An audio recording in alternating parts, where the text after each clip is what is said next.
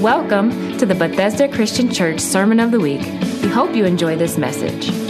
For more information about this podcast and other resources, visit yourbcc.org or download our mobile app from the App Store. Uh, so we're going to move on into the Word of God today. We've had a great service. The Spirit of the living God is here. And if you don't know that yet, I pray that you know by the time we're done. Have you ever done something? Maybe it's a little over the top. Maybe you've said something to someone, a little edgy, and they've said to you these words Are you crazy? Are you crazy? When I was a kid, and I've said this a few times, I worked at this bicycle store in my neighborhood for quite a while, as a matter of fact. And one of my bosses, he this was one of his catchphrases. Oh, we're kids. We want a, a lunch on Saturday. Hey, boss, you gonna get us lunch? And he would say, Are you crazy? And the reason that he said this, I'm dating myself, this goes back a long way.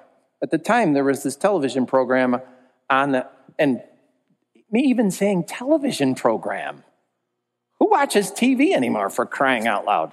At any rate, I'm old.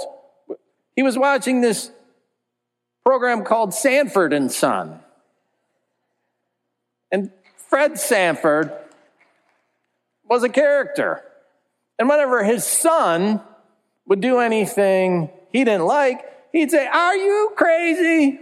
So this became kind of a catchphrase for a while. This boss I worked for, Are you crazy? Are you? And it was just most every day about all kinds of things. And sometimes I know if someone's really questioning your cognitive abilities, it can be hurtful. It's usually not meant to be a, a real put down or you know, an insult.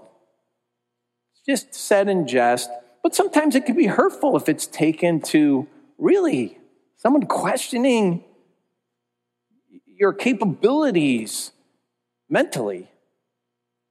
So this morning, I want to address this in the context of our faith in Jesus Christ. Has it ever happened to you because of your faith? Has it ever happened to you because you believe in Jesus and you believe some of the things that we have sung about today? That Jesus came to save us from our sin, that he died for us, that he rose again from the dead. Are you crazy? Has someone ever accused you of that because this is what you believe? How can you even believe that? And perhaps the better question is should it happen? Should it happen? Should we expect it? And if we expect to be called feeble minded, crazy because of our faith in Jesus Christ, then how do we respond? How should we respond? And that's where I really want to get to this morning.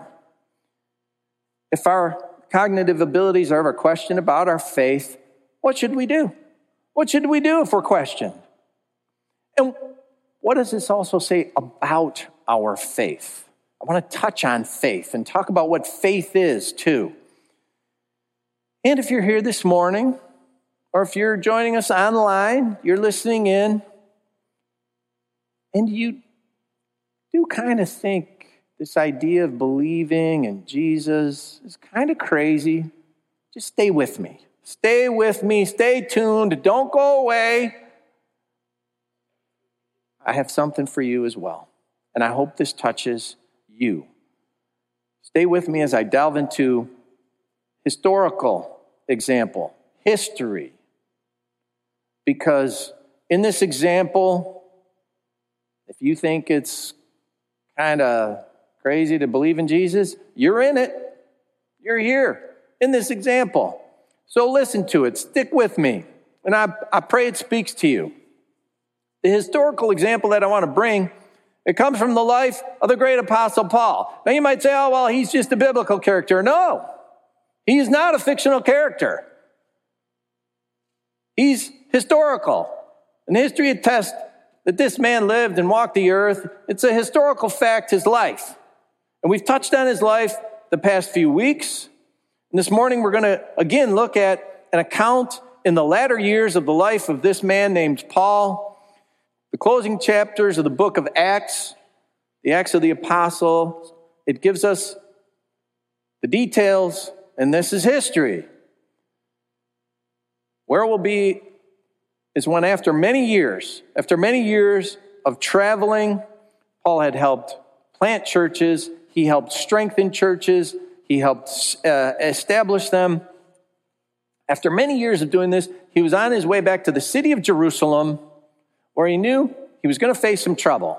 And he did. We've talked about it. After arriving in Jerusalem, he was arrested. He was falsely accused of desecrating the Jewish temple. The Jewish population was very upset. The whole city sort of went into an uproar. It was kind of a riot. And the Roman occupiers, the Romans who were the authority over the Jews, they had to step in and settle things down. The Romans took this guy, Paul, into custody and they interrogated him. And then he was sent in front of a Jewish court. And the high priest then he was sent from Jerusalem to Caesarea because the Jews wanted to kill him. And there he had a hearing before a Roman governor. His name was Felix. So, in a short time, three times he's, he's had these hearings. Well, Felix heard him, but kept him for two years. Kept him under guard, watched over him. Didn't, he wasn't a free man. And then Felix his governorship ended, a new governor came on the scene. His name was Festus. Festus, he didn't know anything about this guy, Paul, so he convened a court. He had a hearing. And he said, Paul, I'm going to take you back to the Jews. They should hear you. They're the ones who've accused you. No. I'm a Roman citizen, he said, and I appealed to Caesar and I appealed to Rome. Well, Festus, this new governor, he wasn't sure what to do. But as the new governor of the region, people were coming to pay their respects, to honor him. And as it happened, the Jewish king over the region, his name was Agrippa, who was the grandson of Herod the Great. He was known as Herod Agrippa. He's the grandson of Herod the Great, who was the, the king that was the king of the Jews when Jesus was born. He is coming to Caesarea to meet with Agrippa. He wants to pay his respects. Or to meet with Festus. Agrippa was coming. He's the king of the Jews. So he shows up with uh, his sister Bernice. And Festus says to him, Hey, I have this Jewish guy here. Now, Agrippa, he, his lineage was Jewish. He wasn't 100% Jewish, but his roots went back to Herod the Great. He had these Jewish roots. So Festus is like, what do I do with this Jewish guy? And Agrippa was intrigued. He said, Hey, can I listen to him? Can I hear him? Roman Governor Festus says, Sure. So they plan the day. He's got a big audience room. And Festus has all the Roman military officers there all the leaders of the city of Caesarea are there. And with this great pomp, enters King Agrippa with his sister Bernice. They walk in. All the power of the region is there. All the movers and the shakers are there. The highest represent, representatives of Rome and the highest representatives of the Jews, the king, they're in this room. And Paul is brought before them, and he's in chains. He's a prisoner. He's in chains. He's brought in, and he's standing before all of these movers and shakers. And I'll let's uh, let's begin there. This is Acts chapter 26. If you have your Bible with you this morning, open it to Acts chapter 26. We're going to be right at the top. Verse 1 through 3. And if you don't have a Bible, just use your device. Acts 26. Paul standing before all these, these the power of the region, the highest representatives of Rome, the highest representatives of Judaism. King Agrippa's there, and here's how Acts 26 describes the scene. Then Agrippa said to Paul, You have permission to speak for yourself. So Paul motioned with his hand. He probably did something like this, which was sort of a Roman orator thing to do, to put out their hand. You might see statues in, in, in Rome, Roman statues. There's one called the orator, it's bronze, and it shows the orator from the first century with his hand out like this. So Paul motions with his hand and began his defense. King Agrippa, I consider myself fortunate to stand before you today as I make my defense against all the accusations of the Jews, and especially so because you are well acquainted with all the Jewish customs and controversies. Therefore, I beg you to listen to me patiently. As I said, Agrippa's lineage was Jewish. Now, he wasn't a good Jew. He wasn't a good Jew at all. He was not observant. Some history says that he was sinning with his sister Bernice, that their, their relationship was an illicit relationship. So he was not a good Jew as far as the religion of Judaism was concerned. But he understood the Jewish customs. He understood the controversies. Paul said, You are well acquainted. You know the customs. You know the controversies the controversies between Pharisees and Sadducees, these two major parties amongst the Jewish faith. Agrippa understood some of the debates between these two parties. The Pharisees believed in a resurrection, the Sadducees didn't, this type of thing. Agrippa oversaw the temple, believe it or not, and he had the power to name the high priest. So he was connected to the faith that way. Sort of like across the pond where the King of England would be the head of the, the church. This was, he had this power to name the high priest. So, as Paul said, he was well acquainted with Judaism. So, Paul goes on and he addresses King Agrippa directly. If you read the rest of Acts 26, several times King Agrippa, King Agrippa, he's saying his name, he's addressing him directly. And Paul gives his account. He gives his account of how he became a follower of Jesus Christ. He starts with what his life was before he came to Christ. And he said, I was one of the strictest Jews. I followed the strictest form of Judaism. I was a Pharisee. But that says Paul believed in a resurrection. And he mentions that. I was a Pharisee. I believe in this thing called the resurrection. And that's why I'm on trial. That's why I stand before you today, King Agrippa. I have this hope. I have this hope in the resurrection. But yet I persecuted the followers of Jesus, persecuted them mercilessly. I received authority from the high priest to arrest them. I followed them to foreign cities. I even approved of their executions. That's, uh, that's quite the life before he came to Christ. But then Paul says, One day I was on the road to the city of Damascus. He was going there to persecute more Christians. And he had a vision. He had a vision. Jesus blinded him. And he said, I had this vision. Jesus appointed me to preach to the Gentiles. Now let's pick up the account right there. This is Acts 26. Now we're to verse 19. I'm going to go through verse 23. Paul speaking. So then, King Agrippa, I was not disobedient to the vision from heaven. First to those in Damascus, because that's where he was when he was blinded. Then to those in Jerusalem and in all Judea. And then to the Gentiles. Now that covers dozens Uh, of years of his life. But that's what occurred. He preached to Jerusalem, Judea, Gentiles. I preached that they should repent and turn to God and demonstrate their repentance by their deeds, This is why some Jews seized me in the temple court and tried to kill me. But God has helped me to this very day. So I stand here and testify to small and great alike. I am saying nothing beyond what the prophets and Moses said would happen that the Messiah would suffer and, as the first to rise from the dead, would bring the message of light to his own people and to the Gentiles.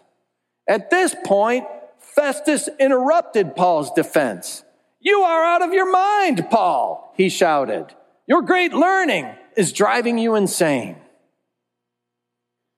And there it is. There it is. Can we say it the way I said it earlier? Paul, are you crazy? Are you? Are you out of your mind? Isn't it interesting? Isn't it interesting that the Roman governor, sitting there listening to this man's story, he didn't say you're insane because you were the strictest of Jews. You were a Pharisee. He didn't call him crazy for that. He did not accuse him of insanity for being a terrorist. He said, I persecuted these Christians, oversaw their executions. That did not bring the accusation of insanity. No. But the accusation comes. It, the accusation flies when Paul says that Jesus was the first to rise from the dead. Now that's insane. That's crazy talk. And did anyone come to this man's defense? Did anyone speak up for Paul? No. Not Agrippa.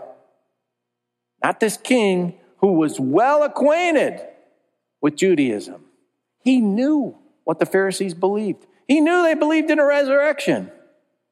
Paul said that at the outset. He had said that at the beginning. I'm on trial because I believe in this thing called the resurrection.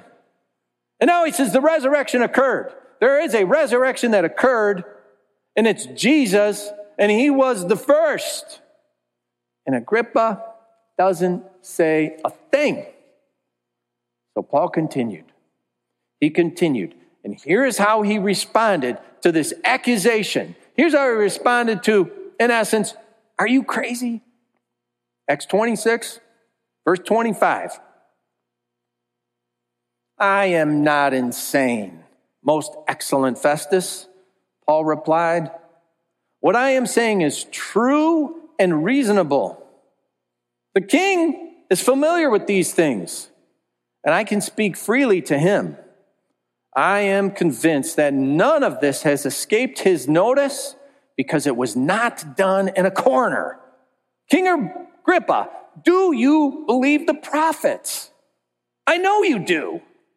Then Agrippa said to Paul, Do you think that in such a short time you can persuade me to be a Christian? Paul replied, Short time or long, I pray to God that not only you, but all who are listening to me today may become what I am, except for these chains. So, has your sanity ever been questioned? Has your sanity ever been questioned because you believe in Jesus? Have you ever been put down for it? You believe he was raised from the dead. You believe that he lives. Does that make you sort of crazy? When D.L. Moody, Dwight Moody, was evangelizing in Chicago in his early days, in his 20s. This is the mid 1800s. He wasn't the typical evangelist of the time. He held street meetings. He preached to those that people called street urchins, the homeless, the outcast. He preached to them. He recruited them to come to learn more about Jesus, to become disciples of Christ. And you know what he became known as? Crazy Moody. Crazy Moody. The biography that he authorized his son to write. It says this For some years, the Chicago papers were not disposed to treat his missionary efforts with any seriousness. And Crazy Moody as he was familiarly known, was the butt of many good natured jests. He's trying to win people to Christ. He's not doing it according to the way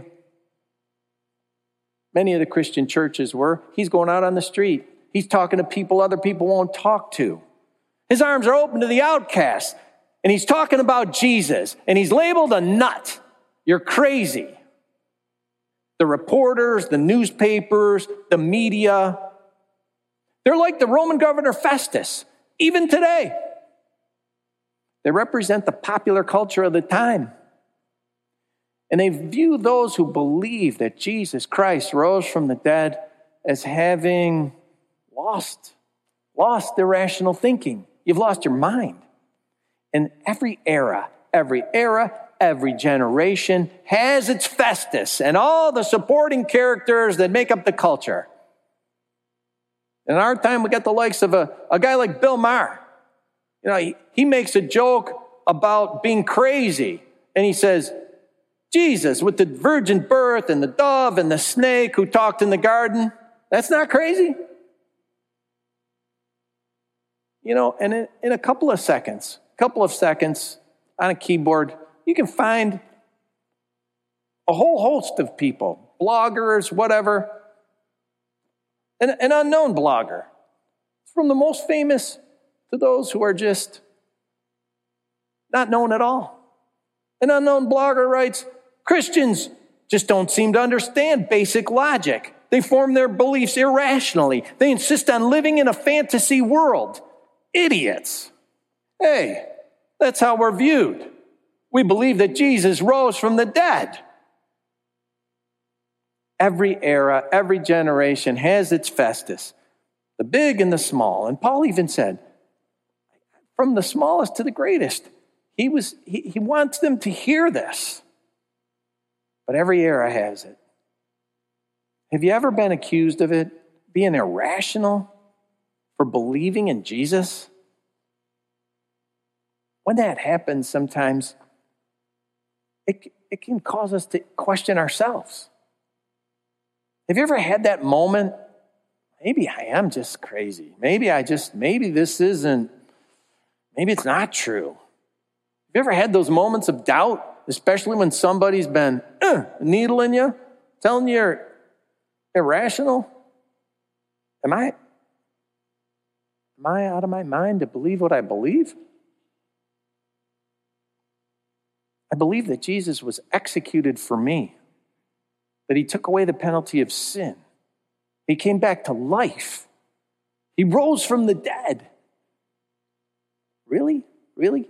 Is this is this believable? Perhaps you've been told you're a fool for believing that. Or you're crazy, or like this guy uh, writes, we're idiots. Or, or maybe it wasn't so harsh. Maybe it was sort of a subtle thing, a little less direct. But someone really making the point. Mm, I don't know how you get there. We've all likely had these moments of doubt and unbelief, especially when someone's pushing our buttons. But let's see Paul's response.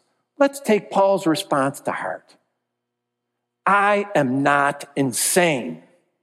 What I am saying is true and reasonable. How could he say that? A resurrection from the dead? How could he say that? He knew the truth. He knew the truth. The resurrection of Jesus was reasonable to him because he knew Jesus. Jesus had been revealed to him. And Paul had developed relationships with others, others who were eyewitnesses of the resurrection, others who had followed Christ before he was executed and were eyewitnesses to Christ rising from the dead. Peter, Paul, uh, Peter, John, and James, and, and, and, and the other apostles. They were eyewitnesses to the resurrection of Jesus. So it was reasonable that Paul could believe this. He knew these eyewitnesses. Well, what about today? We, we, we don't have that connection. Yes, we do. The eyewitness accounts we have. and they are historical record. They're a historical record of the resurrection of Jesus. And that record is still intact today. That eye, eyewitness record that we have, we have it right here.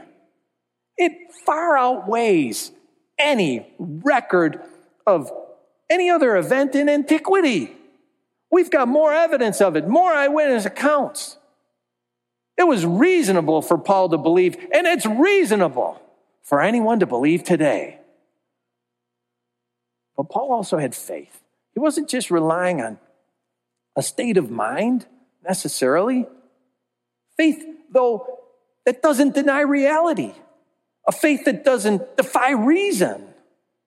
A faith that's congruent with reason. It's not fantasy. Not like this blogger guy would say. Faith doesn't require that we throw out any rational thinking. We don't need to throw reason out the window to believe. You know, rather, faith requires exercising reason. It does. You know, part of faith is intellectual assent. We have to intellectually assent to some object of faith.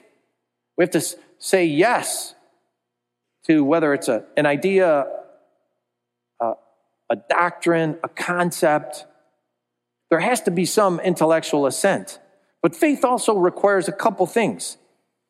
It, it does require knowledge of the object of faith, it requires knowledge. And let me present an example of that. Consider the object of faith is a, a layer of ice that's formed on a lake, but it's thin. It's only been cold for a half a day. Now, we live in Michigan, and I'd say most of us understand that, and it's likely we can relate to this example. We're not going to walk out on this thin ice. But let's say there is a tourist here from Tahiti, never seen ice, lives in this lived in this climate that never ever experienced this. And that tourist sees the lake covered with ice. And the tourist, not knowing really much about it at all, believes the ice is going to hold. So, full of confidence, full of confidence, full of faith, shall I say, steps out onto the ice and begins to walk. And then what happens? Crash through into frigid water, freezing.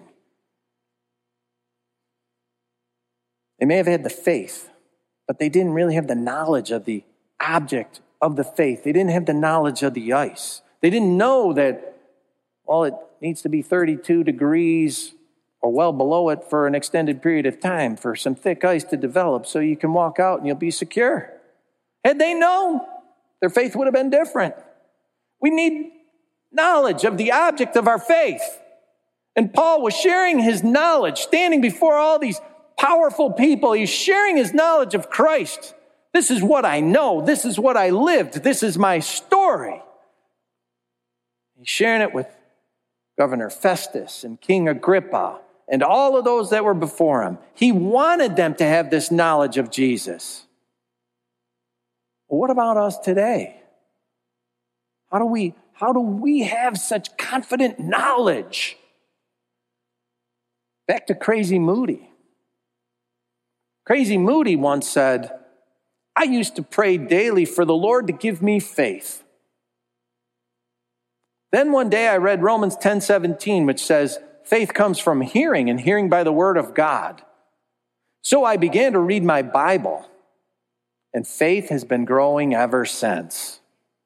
He was getting to know Jesus, he was getting to know the object of his faith right here in, in the word that he's left us. You know, knowledge is an element, it's an element, but there's also conviction that's required. We need to be convinced.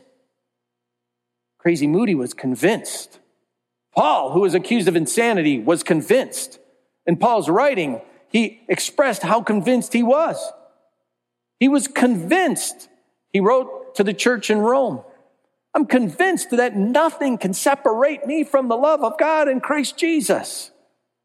He wrote to the church in Corinth I am convinced that Jesus died for all and he was raised again. 2 Corinthians chapter 5. To his protege Timothy, Paul wrote on the topic of salvation. And he wrote about faith in Jesus. He wrote, Timothy, continue in what you have learned, there's knowledge, and what you've become convinced of. Knowledge and conviction. Faith is founded on this knowledge and conviction. And, and if we join them together, when they're married together, that's what yields confident faith.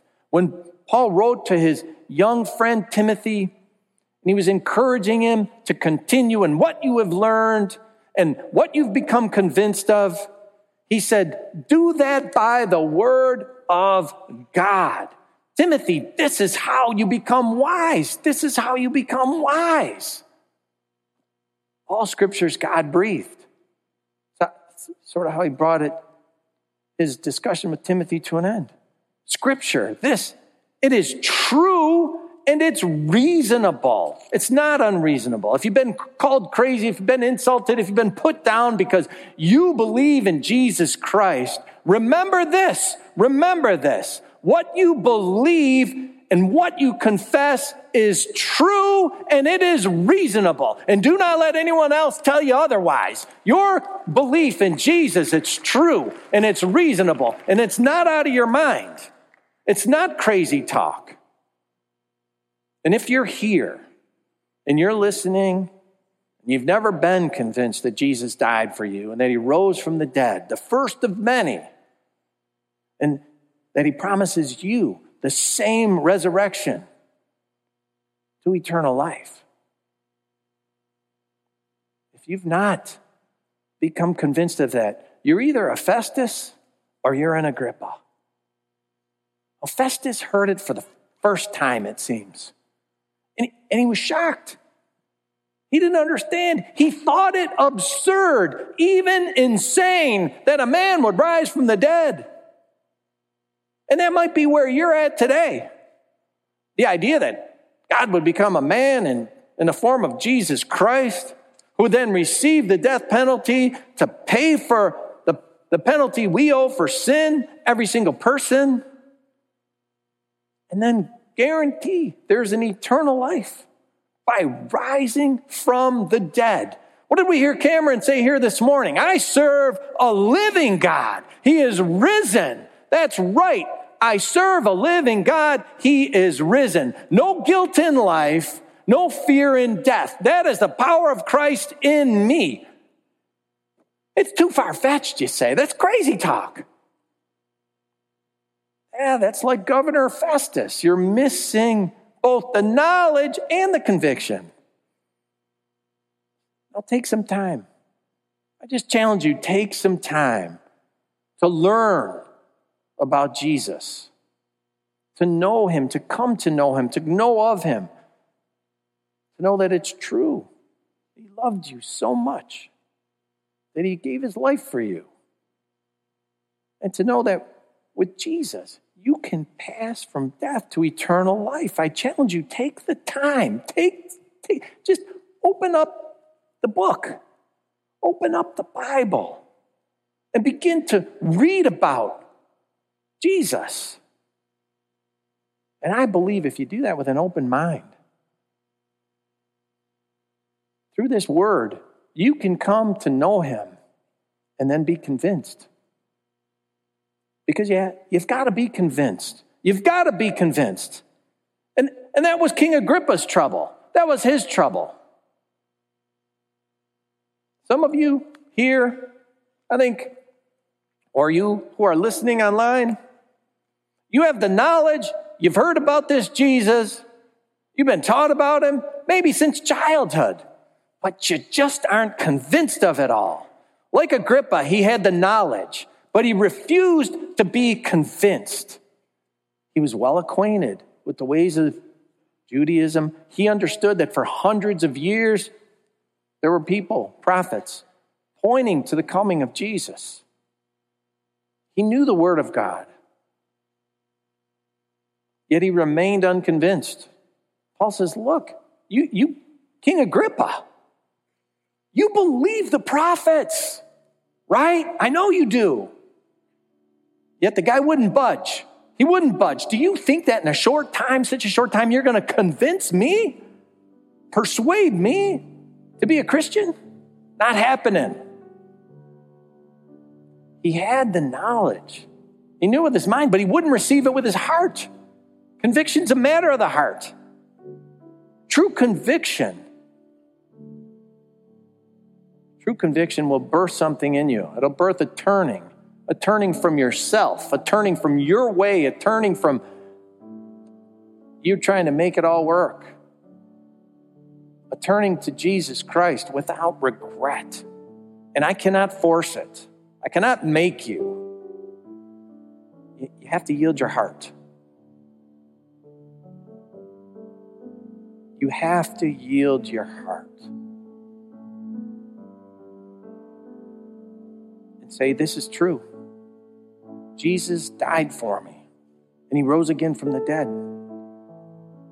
It's true and it's reasonable. Paul said to King Agrippa, I pray to God, I pray to God that you would become like me. And he didn't mean a clone of him. He didn't mean become a Pharisee and then, no, no. He meant, I pray you'd become like me, one who sees Jesus as true and reasonable. And he rose from the dead, and I'm convinced of it. Agrippa, this is where I want you to be. And he said that to everyone who was standing before him. I want you all to be like that, assured of eternal life through Jesus Christ alone. And if you're sitting here today and you're not at that place where you're 100% convinced, it's my prayer for you too. I want to pray for you and with you. And I want to pray for any in here who've ever been shaken in your faith a little bit. You've ever doubted, ah, is this crazy? If, let's pray as we close. And if that's any of you, if, if you're if you're here and you've never ever yielded completely, today's the day. Today's the day. And if you're shaken, we can pray that you're convinced about the truth and the reasonableness of your Savior and your Lord Jesus Christ. Let's stand and let's pray. And these, these altars are open for any, if you need to be strengthened in it, if you need, if you need uh, just, just prayer over you because you have had these moments of doubt. But most of all, if there's any here been like this Festus or you've been like this Agrippa, today's the day to yield it all over. Jesus is true. Believing in him doesn't make you insane, it doesn't make you crazy. I'm not insane. It's true and reasonable. Let's pray. Father God, in the name of Jesus, Jesus, Jesus,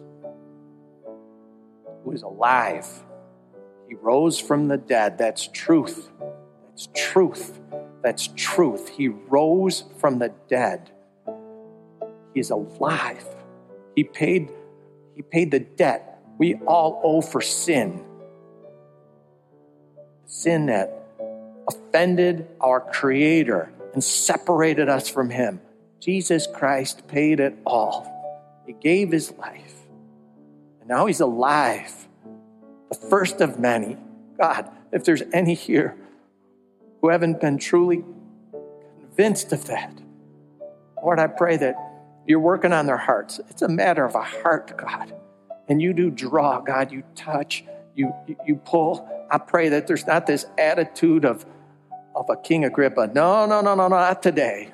You can't do it that fast. Lord, I pray there's a turning, a turning, a real turning to Jesus and His truth and His reason. Oh, Father God, I pray that in Jesus' name. And Lord, for any who are here who've doubted, who've been pressed by people, neighbors, friends, family would say, that's just, you're, that's just irrational for you to believe that. God, I pray for strength in them. God, I pray for that true conviction. Lord, that we'd have this boldness like a man like Paul to say, I'm not insane. This is true and reasonable. Check it out. God, I just pray that we would have that strength, every single one of us, the strength and the fortitude in our faith, and to never question it or doubt it. Lord, and if that comes, if it comes today, tomorrow, this week, somebody telling us, oh, that's, you're just, you're not thinking clear. God, I pray you give us the help to keep our conviction and the words to help that person. Lord, thank you for the example of Paul. Help us to be like him. Help us to be like him, to walk with you and to be strengthened by you and to never turn from you. Father God, I pray it and I thank you for your word today. I thank you for your blessing. Bless everyone now as they go. God, keep them, protect them, watch over them, and return us again, my, my God, in the name of Jesus, to continue to worship you and serve you, the risen God. In Jesus' name, amen. Amen.